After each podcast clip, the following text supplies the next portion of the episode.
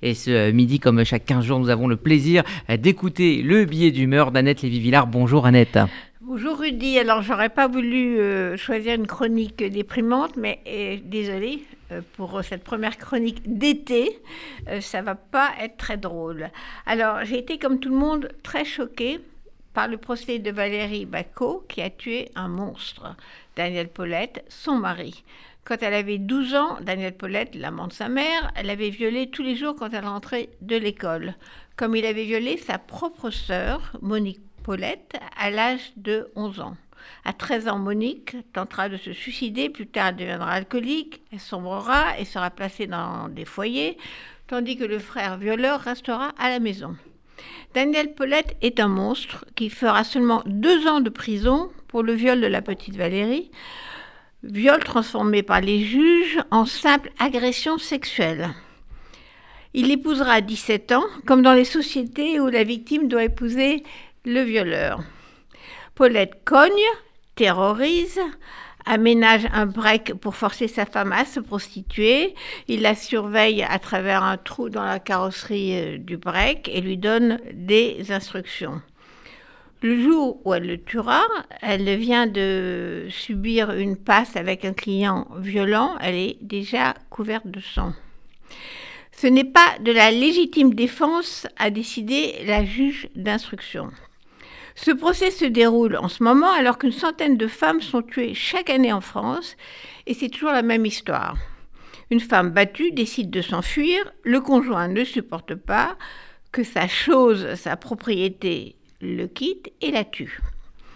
Les hommes tuent parce qu'ils refusent que leur conjointe leur échappe, alors que les femmes tuent pour échapper à leur conjoint, explique la psychiatre et médecin légiste Alexia Delbray, citée dans le journal Le Monde. La violence, l'oppression, le contrôle, les femmes battues par les hommes, ce n'est pas nouveau. Les monstres psychopathes alcooliques non plus. L'étonnant, c'est qu'en France, une femme est tuée tous les trois jours par un conjoint ou compagnon, et que les féminicides soient toujours aussi nombreux dans les pays occidentaux, Israël compris. Je pense que l'émancipation économique et psychologique des femmes leur permet de quitter plus facilement le conjoint violent qu'auparavant, d'où le nombre de, de meurtres en augmentation. L'horreur, c'est que nous sommes dans la France de 2021 et qu'on découvre que notre société moderne et civilisée ne peut pas protéger les femmes de la barbarie du mari ou du compagnon. Ni les enfants d'ailleurs, euh, qui se font également euh, battre et assistent au calvaire de leur mère terrorisée. Pourtant, parité, égalité, le viol considéré comme un crime, les violences conjugales, grande cause nationale, tout va dans le sens du progrès. Et pourtant, ça foire. Le monstre Daniel Paulette a bien passé deux ans en prison, la seule petite interruption dans sa carrière de tortionnaire familial qui n'a pas été arrêté par l'État, ni par les services sociaux, de la justice en passant par la police, les hôpitaux et les écoles. Ses fils ont expliqué qu'ils sont allés voir les gendarmes de leur quartier qui n'ont pas voulu les écouter. La, la, juge d'instruction estimé que ce n'était pas de la légitime défense. Valérie Bacot était destinée finalement à rejoindre les statistiques de femmes assassinées.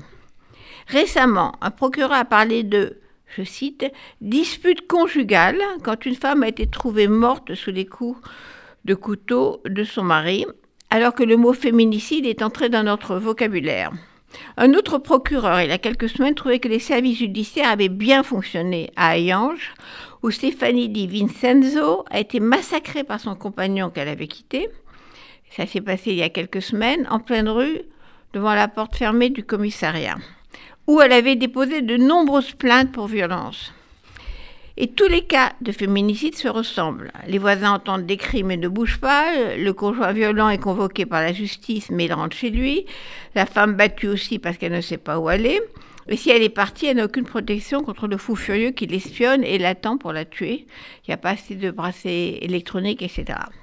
Ce qui est nouveau, c'est qu'aujourd'hui, ces féminicides sont à la une de nos médias tous les trois jours que les échecs de notre système d'alerte et de protection sont mis au grand jour, et que cette fois, plus personne n'ose parler, comme dans le temps, de crimes passionnels.